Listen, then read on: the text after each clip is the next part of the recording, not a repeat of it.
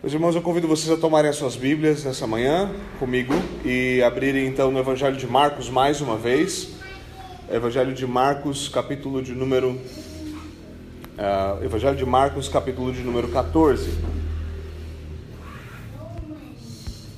Evangelho de Marcos, capítulo de número 14.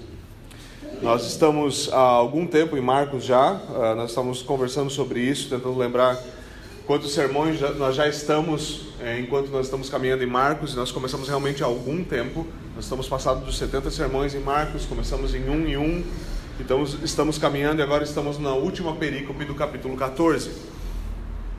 Então vamos retomar o texto onde nós deixamos a semana passada. Nós vimos na semana passada como a liderança de Israel ah, preferiu recorrer ao falso testemunho do que acreditar na verdade. Isso era algo fundamental ali é, em todo aquele processo. Lembrem-se, ah, Jesus foi condenado com base em falso testemunho, mas não apenas com base em falso testemunho. Eles não apenas condenaram a verdade negativamente, do tipo, pessoas apresentaram um falso, uh, um falso testemunho contra ele, deram um falso relatório sobre ele e por isso ele foi condenado. Não apenas isso, mas quando a verdade foi declarada, eles também condenaram a verdade. A verdade foi condenada como blasfêmia. Não somente a mentira foi afirmada, mas a verdade também foi negada. E embora a verdade tenha sido de fato declarada pelo sumo sacerdote, o sinédrio condenou a verdade à morte. Agora, vocês vão se lembrar que na semana passada, quando nós lemos a perícope da semana passada, nós tivemos uma. Marcos nos deixou no sua narrativa um breve pano de fundo. Havia algo no fundo do texto. Ele falou: olha, Jesus estava na casa do sumo sacerdote, estava sendo julgado pelo sinédrio ali, um tribunal praticamente de exceção. Mas lá no fundo, lá no pátio, tinha um tal de Pedro, que estava sentadinho lá se esquentando. Pedro, uh, Paulo, uh, desculpe-me, Marcos menciona isso de passagem, e então ele foca sua atenção no que está acontecendo com Jesus diante do Sinédrio. Hoje a nossa narrativa volta a ter o seu foco no pátio e naquele tal de Pedro que está sentado lá, e a gente vai tentar descobrir o que ele estava fazendo. Então vamos voltar ao nosso texto de hoje, Marcos mais uma vez, capítulo de número 14, nosso texto de hoje se estende do versículo 66 até o, uh, até o versículo 60, 72, ou seja, a última perícope do livro, uh, do capítulo 14 de Marcos. Eu vou fazer a leitura da palavra de Deus e peço que vocês ouçam com atenção e com fé, assim diz o Senhor. Estando Pedro embaixo, no pátio, uma das criadas do sumo sacerdote passou por ali. Vendo Pedro a aquecer-se, ela olhou bem para ele e disse: você também estava com Jesus o Nazareno. Contudo, ele o negou, dizendo: Não conheço, eu nem sei do que você está falando. E saiu para o alpendre. Quando a criada o viu lá, disse novamente aos que estavam por perto: Esse aí é um deles. E de novo ele negou. Pouco tempo depois, os que estavam sentados ali perto disseram a Pedro: Certamente você é um deles, você é galileu. E ele começou a se amaldiçoar e a jurar: Eu não conheço o homem de quem vocês estão falando. E logo o galo cantou pela segunda vez. Então Pedro se lembrou das palavras que Jesus lhe tinha dito: Antes que duas vezes cante o galo, você me negará três vezes. E se pôs a chorar. Senhor, nós pedimos a tua iluminação sobre a pregação da tua palavra, sobre a tua palavra lida. Oramos para que o Senhor fale conosco para que o Senhor aqueça o nosso coração, suscite fé e fortaleça, que o Senhor nos encoraje e nos exorte, que nós encontremos verdadeiro consolo no Teu Evangelho, é o que nós te pedimos por Cristo Jesus. Amém e amém. Obrigado. Bom, meus irmãos, então mais uma vez na semana passada nós vimos que Pedro ainda não havia deixado Jesus por completo. O versículo 54, se você voltar um pouquinho, você vai ver Pedro está seguindo Jesus de longe. Uh, há, há, muito que falar sobre isso. Não é possível seguir Jesus de longe, certo? Pedro se coloca numa enrascada quando ele tenta seguir Jesus numa distância segura, certo? Uh, numa das Uh, numa das cartas do Diabo ao seu aprendiz, se você gosta de C.S. Lewis, você provavelmente já ouviu falar desse livro. Numa das cartas de um diabo ao seu aprendiz, o Vermelindo, que é o demônio que está recebendo toda a instrução, ele diz, uma das coisas que ele diz, que é muito interessante, aquele demônio que tem que tentar o humano, ele fala o seguinte: veja, não, não, não é um problema se o seu humano está na igreja. Isso não é um problema. Se ele estiver na igreja, não tem problema nenhum. Não se preocupe, porque o demônio estava preocupado. O meu humano foi, meu humano foi para a igreja. Isso é um problema para nós, demônios, isso é um problema. E o demônio mais experiente fala: não é um problema. Ele pode estar na igreja. Conquanto ele seja equilibrado, não tem problema nenhum ele estar na igreja. Porque o nosso negócio, o negócio dos demônios é permanecer equilibrado. Conquanto o, conquanto o seu humano não seja cristão demais, conquanto ele não leve o seu cristianismo a sério, conquanto ele esteja a uma distância segura desse negócio de ser, ser um discípulo de Jesus, tudo vai ficar bem com ele. Tudo vai ficar bem com ele. Então, obviamente, o livro brinca com essa ideia de que você entende as tentações da perspectiva de como os demônios tentam. É um livro bastante peculiar e é bastante interessante. E é, essa é uma verdade. Pedro é levado à tentação exatamente nessa circunstância de manter uma distância segura. Pedro está no pátio do sumo sacerdote. Com o frio que faz em Israel no período da Páscoa, Pedro acha um lugar à beira da fogueira. Esse é o cenário agora. A gente sai de dentro daquela reunião fechada do Sinédrio para o pátio do sumo sacerdote, normalmente um lugar ah, em formato de, em formato da, daquela ferradura de cavalo, e você tem uma fogueira ali onde as pessoas sentam. Esse é o cenário. Lembre-se, Marcos ele apresenta as coisas para nós como se fosse uma narrativa. Essa é a última parte dessa narrativa. Ali é onde eles estão. Marcos agora tira o foco daquele cenário e foca mais uma vez, mais uma vez em Pedro. Pedro sentado à beira de uma fogueira, tentando se esquentar no frio de Jerusalém no período da Páscoa. Após a verdade sobre quem Jesus é ter sido usada para condená-lo injustamente, nós voltamos então para Pedro sentado e Pedro está no centro da cena. Agora o nosso texto começa no versículo 66 e 67. Pedro está no pátio. Então, uma das empregadas do sumo sacerdote, o termo para empregada aqui é escrava, uma das escravas do sumo sacerdote. Tá? Isso não era incomum na época. Tá? O termo grego é bastante claro sobre isso. Uma dessas mulheres, uh, o termo usado aqui para falar ela era uma escrava, é um termo que diz ela não tinha status social, era uma mulher sem nenhum status social, era uma serva, certo?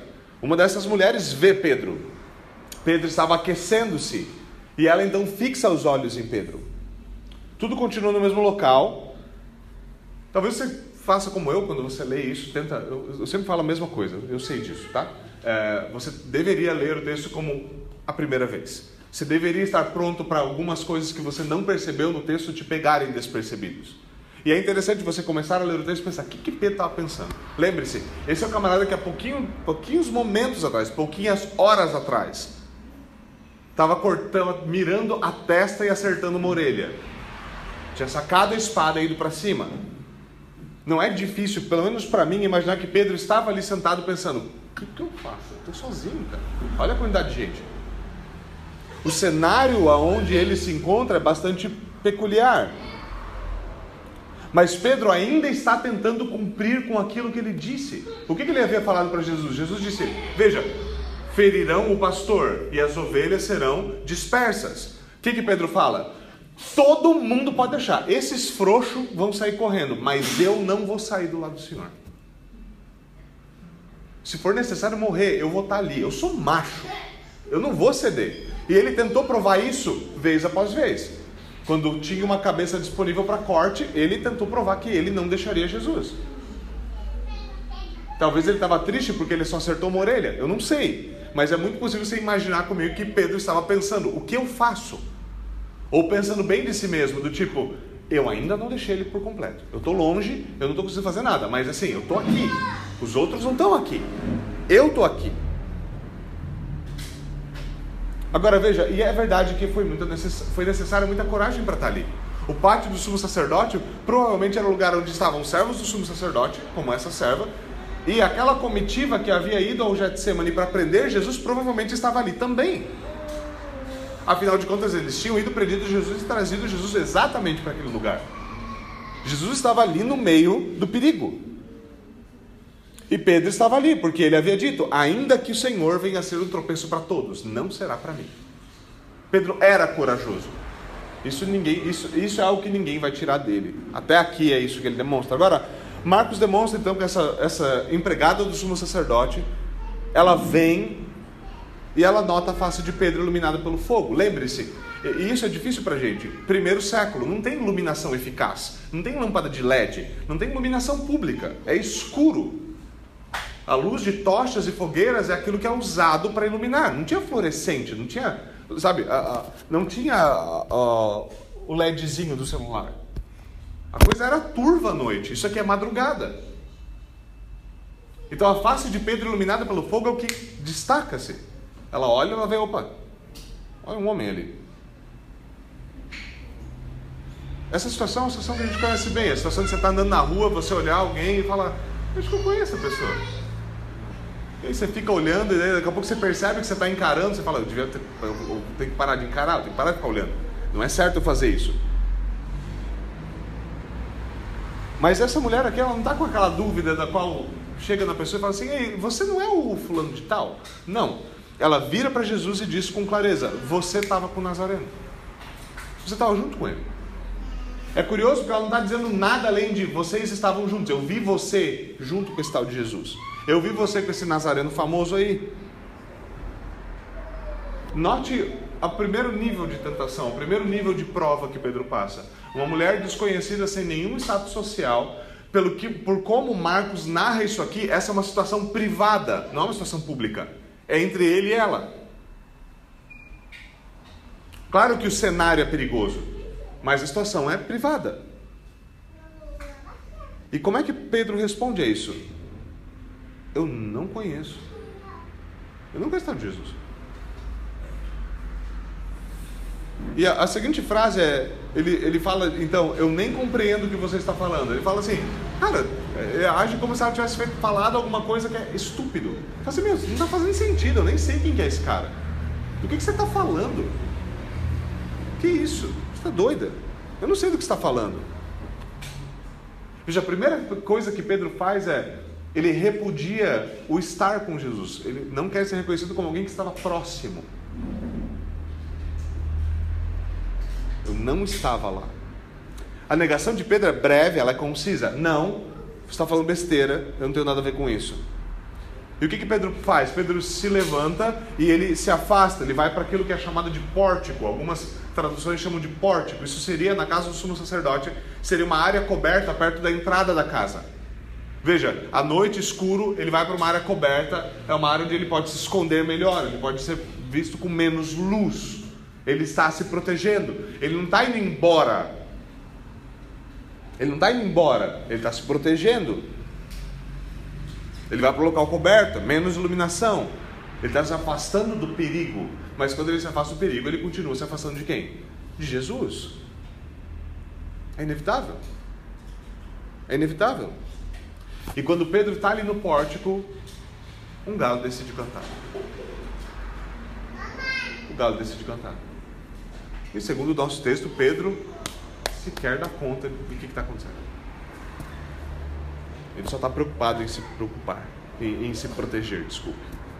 Versículo 69, a empregada vê ele de novo. Marcos nos indica que é a mesma mulher que vê Pedro. Aí você começa a pensar, mas que mulher chata, cara. Você não tinha nada para essa mulher fazer, não, ficar reconhecendo discípulo por aí, ficar provando, tentando os outros. Ah, pelo visto, não. Pelo visto, não. Essa filha de Eva estava aqui disposta a cumprir os decretos divinos. O que você vai fazer? Isso está acontecendo. Ela vê ele de novo, mas agora ela não é só chata, ela é boca aberta, né? Ela começa a falar para os outros as coisas. Ela começa a falar para quem está ao redor. Ela fala: Ei, esse aqui ó, é um deles. Veja, provavelmente o que está acontecendo é Jesus está dentro, a comitiva que prendeu estava ali, o assunto era qual? Cara, acabaram de prender aquele cara famoso que estava fazendo bagunça, que deu uma chicotada no pessoal lá no templo. Veja, não pense que Jesus tinha uma boa fama entre a alta sociedade, porque não tinha. Tá? O cara entrava no templo, virava a mesa, dava chicotada nos outros, deixava obviamente os fariseus passando vergonha com as suas respostas. Ele fez fama para o povo, ele era conhecido. Então aqui provavelmente a conversa era aquele conhecido lá, o cara que tocou o terror lá no templo, conseguiram prender ele, vão dar um jeito nele. E ela, ah, e esse ali estava com ele. Esse ali estava com Jesus. Note uma coisa, em nenhum momento ninguém fala assim, pega ele, mata ele, prende ele. Podia ter essa tensão que eles estavam falando, mas isso não nos é comunicado. Não nos diz se eles eram hostis ou não. Eu tendo a acreditar que eles eram hostis, afinal de contas eles estavam junto com os fariseus, juntos, juntos com o sinédrio. Mas isso não nos é dito. O que nos é dito é que isso está acontecendo. Ela vê Pedro novamente, ela faz a afirmação, agora isso sai do âmbito privado e se torna uma questão pública. Ela está falando para outras pessoas. Primeiro ela tinha dito, ele estava com Jesus. Você estava com Jesus, não estava? Agora ela está dizendo para os outros, esse é um dos discípulos de Jesus. E havia uma diferença. Porque quando Jesus se movia, muitas pessoas estavam ao redor, queriam ver o que estava acontecendo. Curioso, sabe? Bateu o carro na rua, todo mundo vai na janela. Esse tipo de pessoa. Mas existiam os discípulos. Existiam grupos entre esses discípulos. Havia uns 70, haviam os 12 apóstolos, haviam, eram chamados também de discípulos. Normalmente, o texto grego eles são chamados só de 12, os doxa certo? E havia um grupo ainda dentro desses que era o um grupo de três discípulos, certo? Pedro, Tiago e João. Era normal isso, mas ela aponta ele como um dos discípulos, ou seja, esse é um seguidor fiel de Jesus. E agora, na segunda vez, é, eu acho interessante como a narrativa funciona aqui, porque nessa segunda vez a narrativa não nos diz como Pedro negou, ela só diz que Pedro negou. Ela não nos dá detalhes. Ela não nos dá detalhes. Marcos registra, registra apenas uma breve acusação da mulher. Veja, nesse caso, a acusação que ela está fazendo é verdadeira. Jesus estava lá dentro sendo acusado falsamente. Pedro daqui fora sendo acusado justamente. E a negação de Pedro também é registrada de maneira rápida. O que Marcos está sugerindo é: não acabou. Jesus disse que era três vezes, essa é só a segunda, calma. Essa é só a segunda. Marcos está nos preparando para o ápice do texto, para o que vai de fato acontecer. Mas o fato é inegável. Pedro negou a primeira vez e agora Pedro negou uma segunda vez. Pedro negou mais uma vez. A segunda parte do versículo 70 nos diz: Pouco depois, os que estavam ali disseram a Pedro: Com certeza você é um deles, porque você também é galileu. E algumas, alguns manuscritos trazem, eu acredito que isso está correto, bons manuscritos, manuscritos fiéis trazem isso. Eles dizem: Você é galileu, galileu, a tua fala é semelhante. A tua fala é semelhante.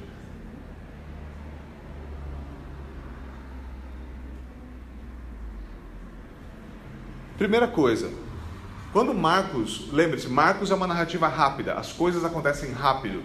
Ele não gasta muito tempo com transições. O texto vai rapidinho. Nós não temos aqui um grande espaço de tempo. Toda, todo o anúncio de Jesus de que Pedro negaria, de, de que Judas cairia, de que Pedro, é, de que os discípulos o abandonariam, de que Pedro negaria, de que ele seria preso, tudo isso aconteceu no prazo de poucas horas aqui. Não é dias, não é meses, horas. Foi tudo depois, tudo começou na noite de Páscoa. Eles estão na madrugada após aquela noite. Está tudo acontecendo em rápida sucessão. Rapidíssima sucessão. Quando Pedro, quando Marcos, desculpa, narra aqui, e pouco depois isso aconteceu, o que nós temos aqui? É, é imediatamente depois.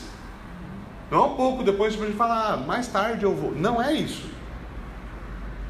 Logo então, os que estavam ali agora não é mais uma mulher acusando Pedro, não é mais uma pessoa levantando a voz, agora aqueles que estavam presentes estão falando.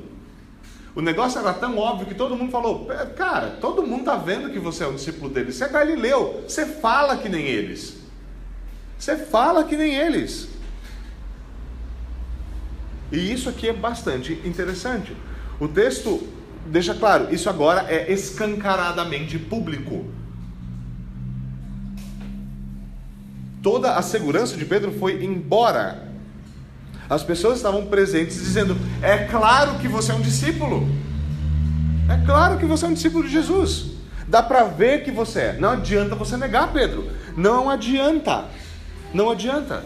Você não é um galileu?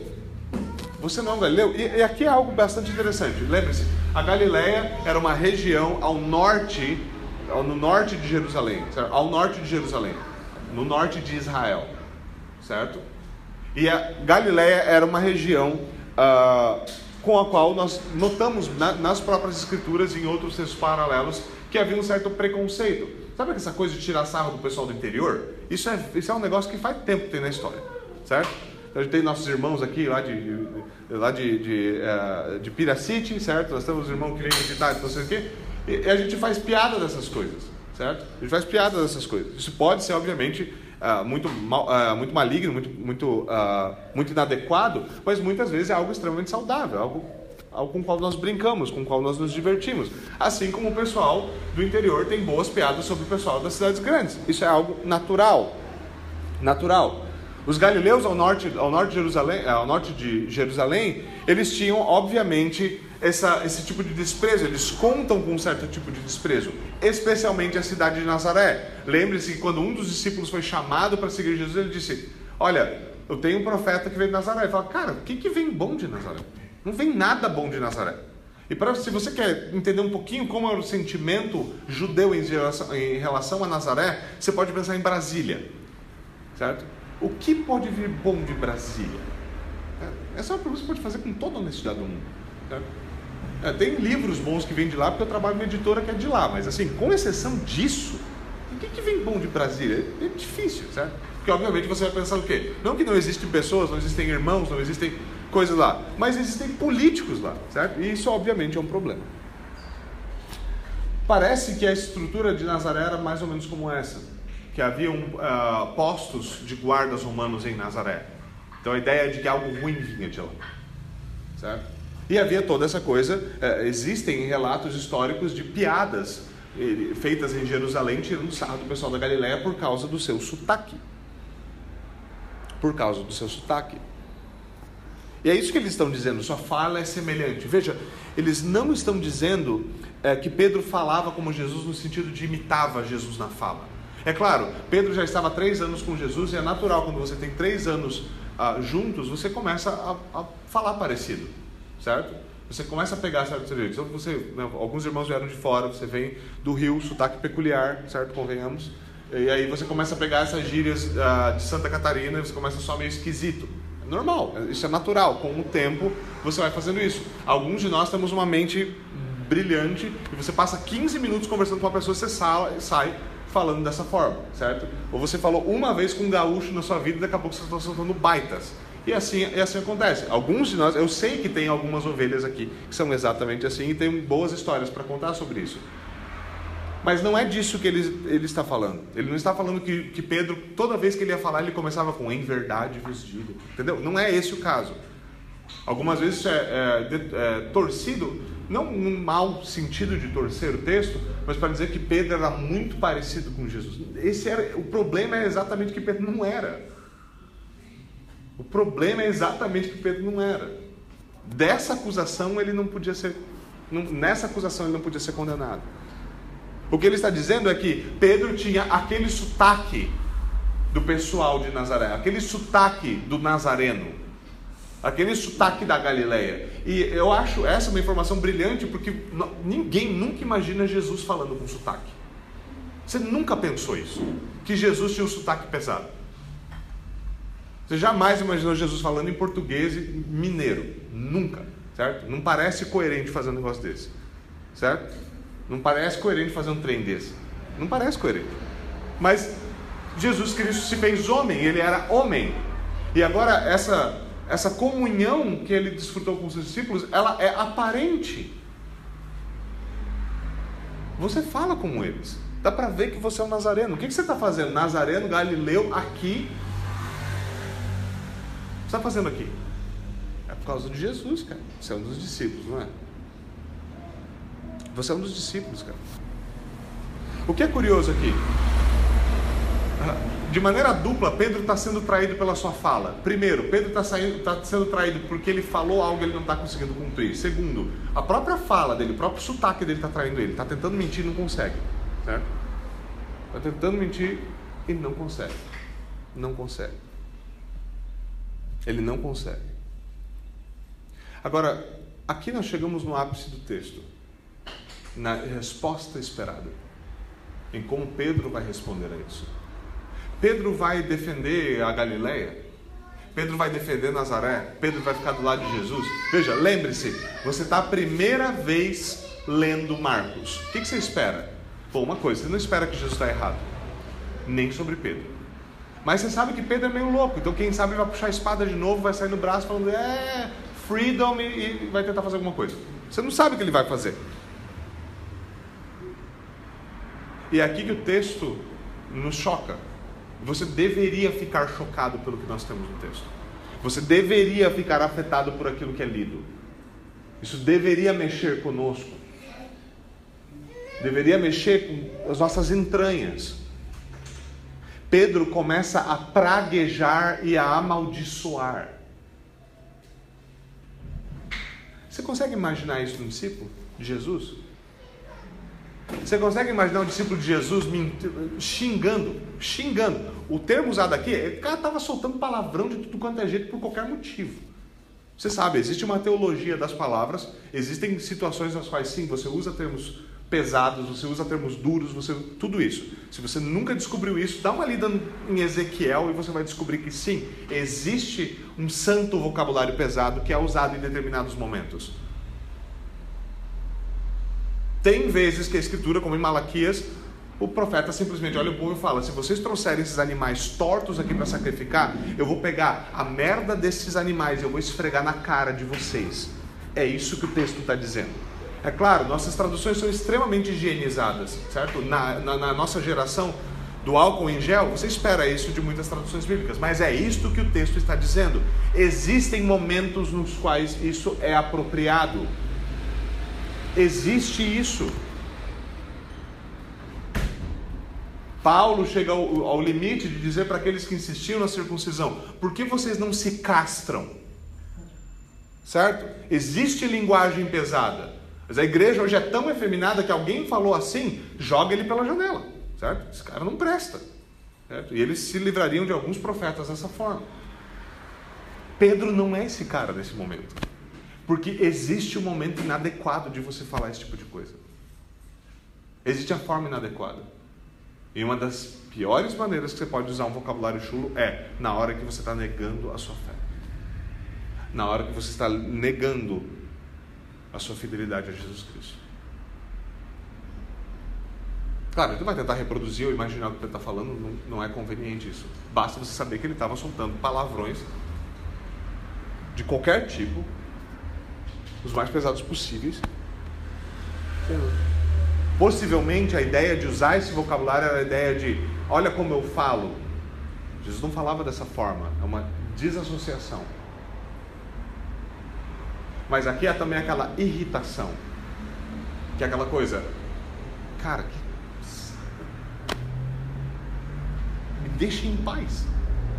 Mas o mais impressionante é Pedro começa a amaldiçoar. Ele começa, algumas traduções trazem jurar, mas o termo, a inflexão do termo é eh, amaldiçoar, maldições sendo invocadas. Isso aqui não quer dizer que ele está amaldiçoando Jesus, é que Pedro está falando, está jurando falsamente. Pedro está se amaldiçoando por quê? Porque ele está dizendo: Eu juro por Deus que eu não sei quem é esse tal de Jesus e que eu não tenho nada a ver com ele. Que a ira de Deus recaia sobre mim se eu conheço esse homem. Dá para entender como é terrível o que nós temos aqui? Dá para entender quão chocante é você ver o cabra mais corajoso dos discípulos, aquele que você pensa, não, esse cara é o cara. É isso que ele está fazendo, xingando e dizendo que Deus me lance no inferno se eu conheço esse tal de Jesus. Isso é maldição. Isso é maldição. E lembre-se, não começou do nada. Chegou aqui, esse é o ápice. Eu não conheço este homem. Eu não sei do que vocês estão falando. Pedro nega, ele não nega apenas conhecer Jesus. Tampouco ele diz que nunca ouviu falar, que apenas nunca ouviu falar daquilo, que aquilo apenas não tem sentido. Pedro está praguejando e amaldiçoando. Veja, é importante lembrarmos do fluxo narrativo em Marcos. Quem é Pedro? Pedro é aquele que alguns capítulos atrás, quando Jesus perguntou: Então o que, que o povo diz que eu sou? O povo diz que o Senhor é um profeta, que o Senhor é uma pessoa especial, que o Senhor brilha no escuro. Jesus volta-se para Pedro e fala: E vocês? Quem vocês dizem que eu sou? E o que Pedro diz? Tu és o Cristo, o Filho do Deus vivo. É esse Pedro que está fazendo isso aqui. O que aconteceu? O que, que aconteceu, Pedro? Como o Pedro do Tu é o Cristo, o Filho do Deus vivo, está agora praguejando e jurando falsamente sobre a sua relação com um homem que, aqui nesse texto, enquanto Pedro nega Jesus, Pedro não ousa nem mencionar o nome de Jesus, para deixar bem claro, eu não sei nem o nome dele. Eu não sei quem está o Jesus. Esse mesmo Jesus que ele disse: Eu jamais vou deixar o Senhor, ainda que todos te abandonem.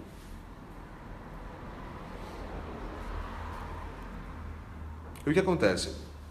O texto nos diz que o galo canta e a profecia se cumpre. O galo canta e a profecia se cumpre.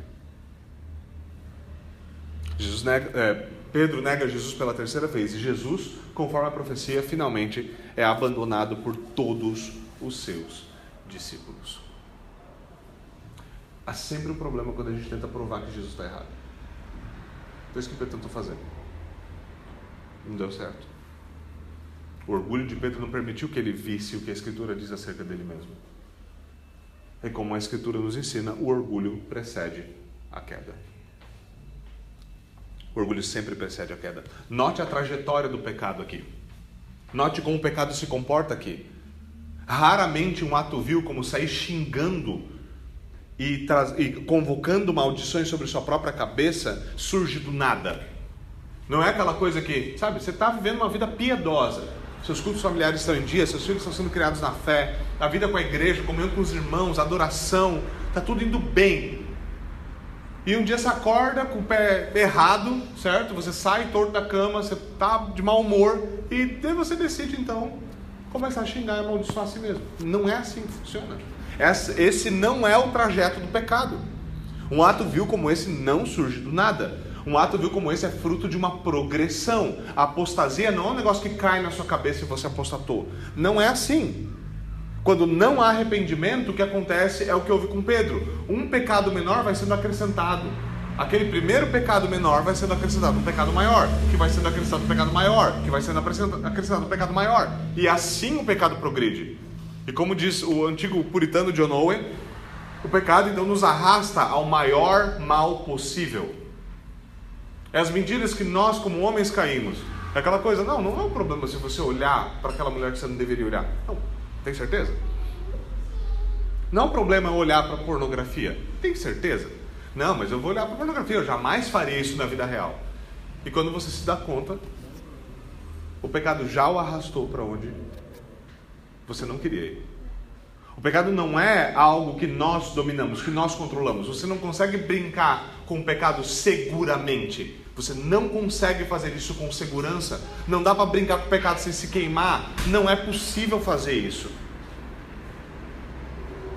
Ninguém começa a ser tolerante com determinado pecado, ser tolerante com esse determinado pecado, pensando, eu vou apostatar por causa desse pecado. Ninguém faz isso. Ninguém faz isso.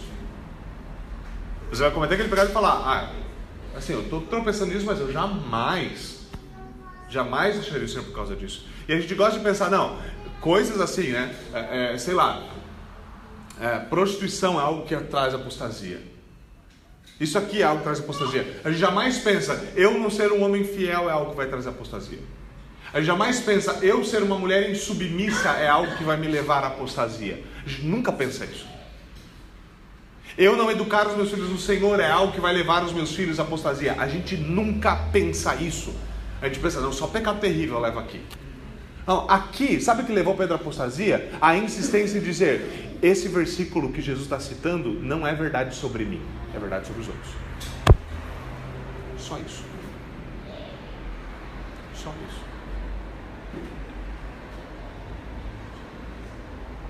Quando não há arrependimento, é isso que acontece os pecados começam a ser empilhados, um sobre o outro, um sobre o outro. E o que acontece? Só o arrependimento pode impedir que o pecado nos arraste ao maior mal possível. Só o arrependimento pode impedir que nosso coração se endureça de maneira terrível. Mas ainda assim eu gostaria de enfatizar alguns contrastes que o texto nos dá. Talvez você tenha notado já eles junto comigo uh, e você vai só falar, é isso mesmo, ou talvez você vai achar algo interessante aqui. Mas é importante perceber como o fluxo narrativo nos apresenta essas coisas. Primeiro deles, Jesus está sendo condenado com falsos testemunhos. Jesus está sendo condenado por ter declarado a verdade. Jesus sofrerá até a morte por causa da verdade. Pedro nega o testemunho verdadeiro dos seus opositores, mente, xinga e jura falsamente para não incorrer em sofrimento. Esse é o contraste entre Pedro e Jesus nesse exato momento.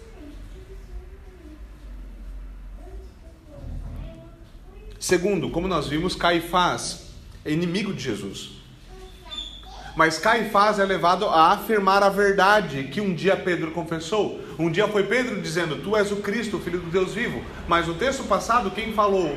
E lembre-se, isso ali é uma afirmação, não uma pergunta. Tu és o Cristo, o Filho do Deus bendito? Quem falou isso é Caifás. Embora Caifás tenha feito isso com o objetivo de condenar Jesus. Agora, Pedro, que é o discípulo que jamais deixaria Jesus, Pedro nega sua confissão anterior, assim como nega ter qualquer relação com Jesus. O contraste entre Pedro e Caifás é algo peculiar. Caifás está lá falando a verdade de maneira injusta. Torcida. Pedro está aqui fora mentindo para salvar seu próprio couro. Terceiro, e esse contraste é talvez aquele, aquele que mais salta a nossa mente quando a gente considera esse, essas últimas horas aqui que nós estamos cobrindo na nossa exposição. Jesus profetizou a queda de dois discípulos de maneira muito específica. Esses são Judas Iscariotes e Pedro, Simão Pedro. A queda destes dois. Jesus havia predito, assim como está escrito, todos me deixarão pastor será ferido e todas as ovelhas se dispersarão. Isso era verdade sobre todos os discípulos e se cumpriu sobre todos eles. Mas dois destes são destacados como vocês dois vão cair desta forma, muito específico. Judas traindo Jesus, entregando Jesus à morte aos seus inimigos, e Pedro negando Jesus três vezes. E a pergunta que muitas vezes surge aqui é: qual é a diferença entre Pedro e Judas? Qual a diferença entre Pedro e Judas? Como nós podemos entender a queda de Judas e a queda de Pedro? Veja, cristãos caem, cristãos pecam, discípulos de Cristo cometem pecados gravíssimos. Então, o que distingue Pedro e Judas? O que distingue? Qual é a grande distinção entre aquele que cai e é levantado pela graça e aquele que cai e é condenado justamente? A minha resposta a isso é uma, a grande frase uh, do Arthur W. Pink, o grande autor. A grande diferença entre o cristão e o ímpio não é, como muitas vezes nós temos ouvido, a ausência de pecado, mas sim a presença do arrependimento. A grande diferença entre aquele que crê, aquele, aquele que crê e aquele que não crê, não é a ausência do pecado, e sim a presença contínua de arrependimento. É isso que o nosso texto nos ensina. Parte final do versículo 72. Então Pedro se lembrou do que Jesus tinha dito. Antes que o galo cante duas vezes, você me negará três. No exato momento em que o galo canta, a profecia se cumpre plenamente. No momento em que a profecia se cumpre, o Espírito Santo traz à memória de Pedro aquilo que Jesus havia dito. E por que é interessante olhar para isso aqui como arrependimento? Porque é assim que arrependimento funciona.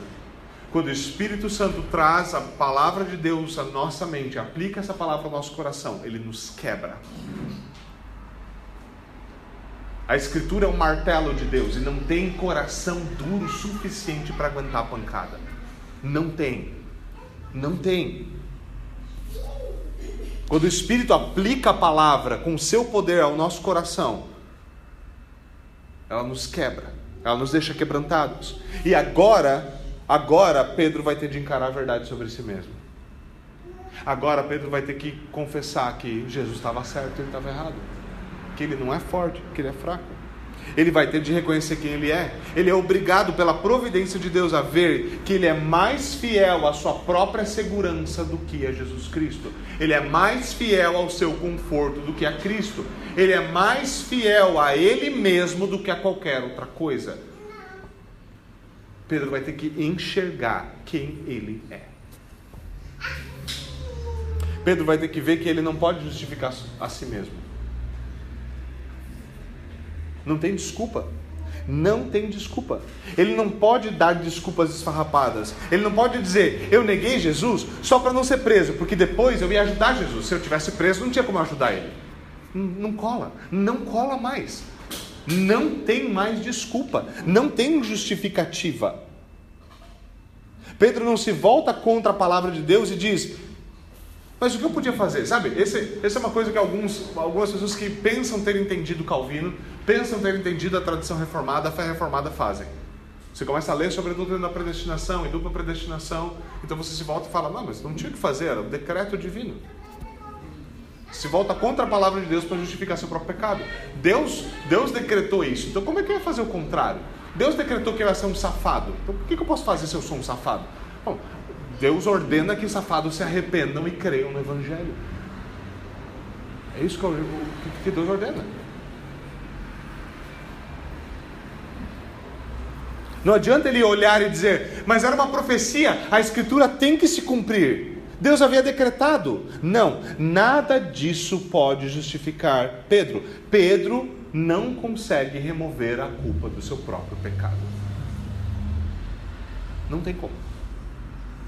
O Pedro que confiava na força do seu braço, que tinha fé no seu poder para se salvar, o Pedro que se sentia seguro na sua coragem, esse Pedro tinha que morrer esse Pedro teve de morrer. Porque esse Pedro não precisava ser salvo. Esse Pedro tinha certeza de que ele podia ser bom o suficiente para ir para o céu. Esse Pedro tinha certeza de que ele era bom o suficiente para alcançar a salvação. Esse Pedro era bom demais para ouvir sermão. Esse Pedro era bom demais para ser membro de igreja, para ouvir puxão de orelha de pastor. Esse Pedro era bom demais para que, mesmo que a fé de todo mundo se abalasse, a dele jamais se abalar, porque ele é Pedro. Não. Esse Pedro tinha que morrer. Esse Pedro tinha de morrer. As justificativas e as desculpas tinham que morrer. Só há perdão em Cristo, não há desculpa em nenhum outro lugar. Só há perdão em Cristo. E esse Pedro que tinha que morrer aqui toma o seu golpe fatal. Quem que dá o golpe fatal? Um galo cantando. O galo acaba com Pedro. E ali ele morre. E o nosso texto diz que Pedro caiu em si. A tradução adequada do termo grego que seria e ele chora amargamente. Não chora por um momento, ele chora continuamente e amargamente. É um estado contínuo dele aqui.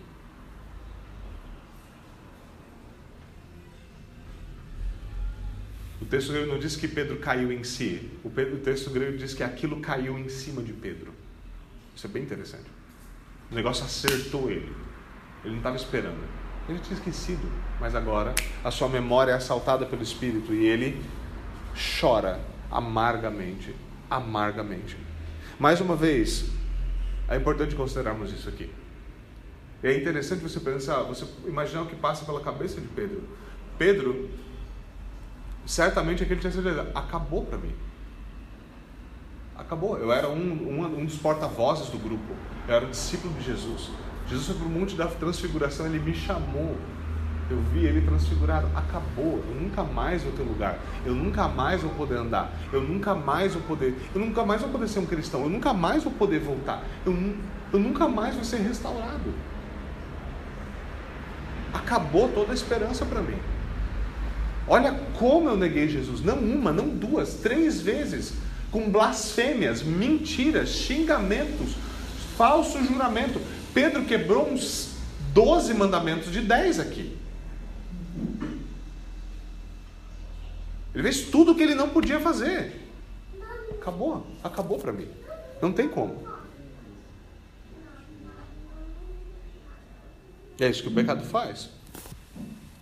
Mas quando nós chegamos então diante desse texto, e veja, eu já vi pessoas chegando a esse texto dessa forma, né? Então você chega nesse texto e fala assim: meu, Pedro era fraco mesmo, né? Pedro era um frouxo. Toda aquela panca de machão. Nós não estamos diante do texto para considerarmos quão fraco era Pedro. Nós estamos diante desse texto para nos lembrar que esse tal de Pedro, esse tal de Pedro é uma figura muito adequada de cada um de nós como discípulos de Jesus Cristo. Que esse Pedro nos ensina que nós também precisamos de um espelho, que nós também precisamos morrer, que nós também, nós também temos que morrer morrer para o nosso orgulho, morrer para os nossos pecados. Pedro está aqui para nos lembrar que ninguém está aquém da queda, mas também ninguém está além da graça. Pedro é um daqueles caras que quando você está destruído, sem esperança, você pode olhar e dizer: existe restauração, existe arrependimento, existem homens caindo e levantando pela graça. Você pode falar, mas Pedro sucumbiu à tentação. Sim, a grande diferença é Pedro sucumbiu à tentação. Judas, Judas ele abandona completamente sua fidelidade a Cristo. Nas palavras de Paulo em, 2 Coríntios, Judas sentiu a tristeza do mundo que opera a morte. Pedro, a tristeza segundo Deus que opera o arrependimento para a vida. É muito diferente você ser consumido pelas suas culpas e você arrepender-se para a vida. Arrependimento leva à alegria. É o que nós ouvimos no Salmo 32, não é mesmo? Feliz é aquele que tem os seus pecados perdoados e as suas transgressões lavadas. Feliz é aquele a quem o Senhor não atribui culpa. Feliz aquele que não é culpado diante de Deus. Essa é verdadeira bendição e alegria. Arrependimento gera vida, tristeza leva à morte. Você se corrompe, sua culpa o consome.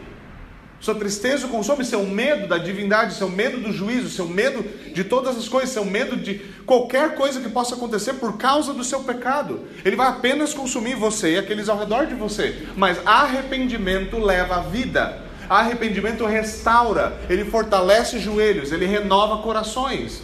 Isso é o que arrependimento é capaz de fazer. E o que é curioso quando a gente olha para Pedro e Judas? Judas peca, Judas cai gravemente, ele some da narrativa de Marcos. Some. Some, não aparece mais, não é mais mencionado. Pode procurar. Eu verifiquei. Pedro também some. Não aparece mais. Como personagem, como caráter, ele some do texto de Marcos. Pedro desaparece daqui, como Judas. Os dois caiu, morreu. Não aparece mais na narrativa. Pedro some, mas Jesus não se esquece de Pedro. Jesus, não se esquece de Pedro.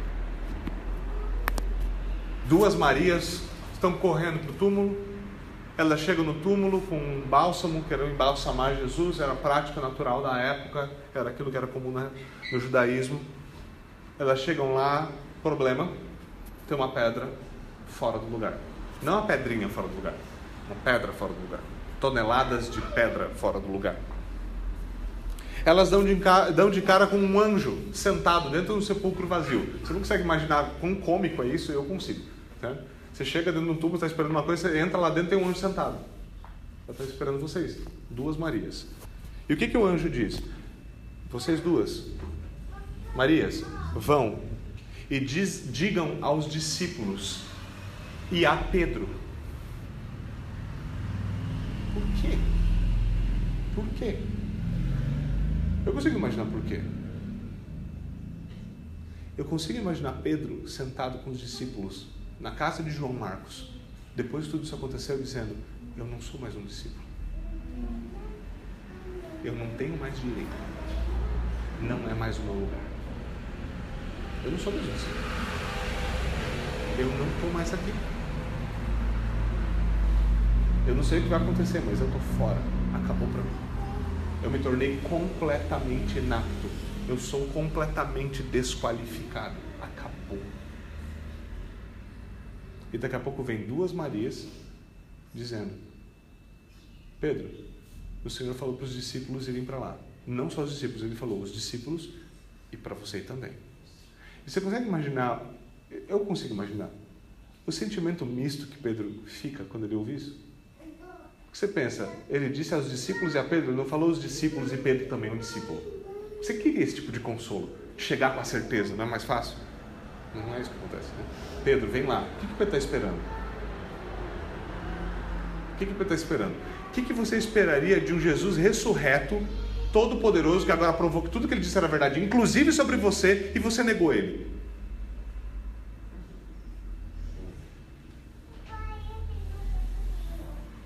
Vão para Galiléia. Discípulos, Pedro, vão para Galiléia. Eu estou indo para lá. Lá onde tudo começou, lá onde eu chamei vocês pela primeira vez. A gente vai se encontrar lá. Tudo vai começar de novo. Ele está fazendo todas as coisas novas. E quando ele faz todas as coisas novas, ele também faz um Pedro novinho. E o que nós sabemos, não por esse relato, mas pelos demais relatos, Pedro é restaurado. Pedro é restaurado. O arrependimento restaura, Pedro. É isso que o Evangelho faz. Eu adoro ver a continuação disso. Como os evangelhos desaguam em Atos. Porque quando você olha para Pedro em Atos, você fala, cara, o que, que aconteceu? Eu falo assim, ele deu de cara com um homem que ressuscitou dentre os mortos. O que, que aconteceu com Pedro? Já no capítulo 4, Pedro está de pé, na frente de Caifás, toda a liderança de Israel, diante de todo mundo a quem ele tinha negado Jesus. Pedro está lá de pé, falando publicamente, não se escondendo debaixo de uma marquise, falando: Não sou eu, vai te catar. Ele não está fazendo isso. Ele está lá falando publicamente. Lucas relata no capítulo 4, no versículo 13, que as pessoas, quando estão ouvindo a ousadia de Pedro, ao verem a ousadia de Pedro falar, eles ficam admirados, eles reconhecem imediatamente que Pedro havia estado com Jesus. Agora não tinha mais como negar. Não tinha mais. Pedro não negou mais a Cristo, porque agora ele já tinha negado a si mesmo. E aqui é a grande chave. Agora ele não precisava mais negar o seu Senhor. Ele já tinha negado o seu antigo Senhor, que era Pedro. Agora ele tinha abraçado um novo Senhor. Agora ele estava pronto para morrer pelo Evangelho. De fato é isso que ele faz. Ele morre como um criminoso na mão, nas mãos do Império Romano. E o que Pedro diz ali? O que Pedro diz ali? Com toda essa ousadia, com aquela, aquele tom, aquela gravidade que evidencia: esse cara esteve com Cristo. O que Pedro estava dizendo ali? Ele estava falando publicamente para um monte de pessoas, que nem eu estou fazendo agora, dizendo: faça como eu e renuncie a si mesmo e venha até Cristo em arrependimento e fé faça como eu. Morra para si mesmo e venha a vida. Faça como eu. E ele continua dizendo: Pois não há salvação em nenhum outro, porque debaixo do céu não existe nenhum outro nome dado entre os homens pelo qual importa que nós sejamos salvos. Não há nenhum outro senão Jesus, o Cristo. Vamos até ele em oração.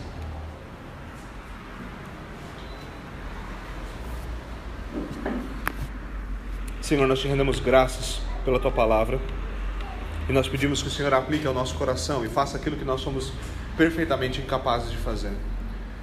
Não permita que ela entre por um ouvido e saia pelo outro, mas que ela encontre o um coração fértil, que dê fruto. Ensina-nos, Senhor, não somente a considerar essas coisas, mas a moldar a nossa vida de acordo com as verdades que nos são dadas aqui. Por favor. Nós te pedimos encarecidamente por Cristo Jesus, nosso Senhor. Amém e amém.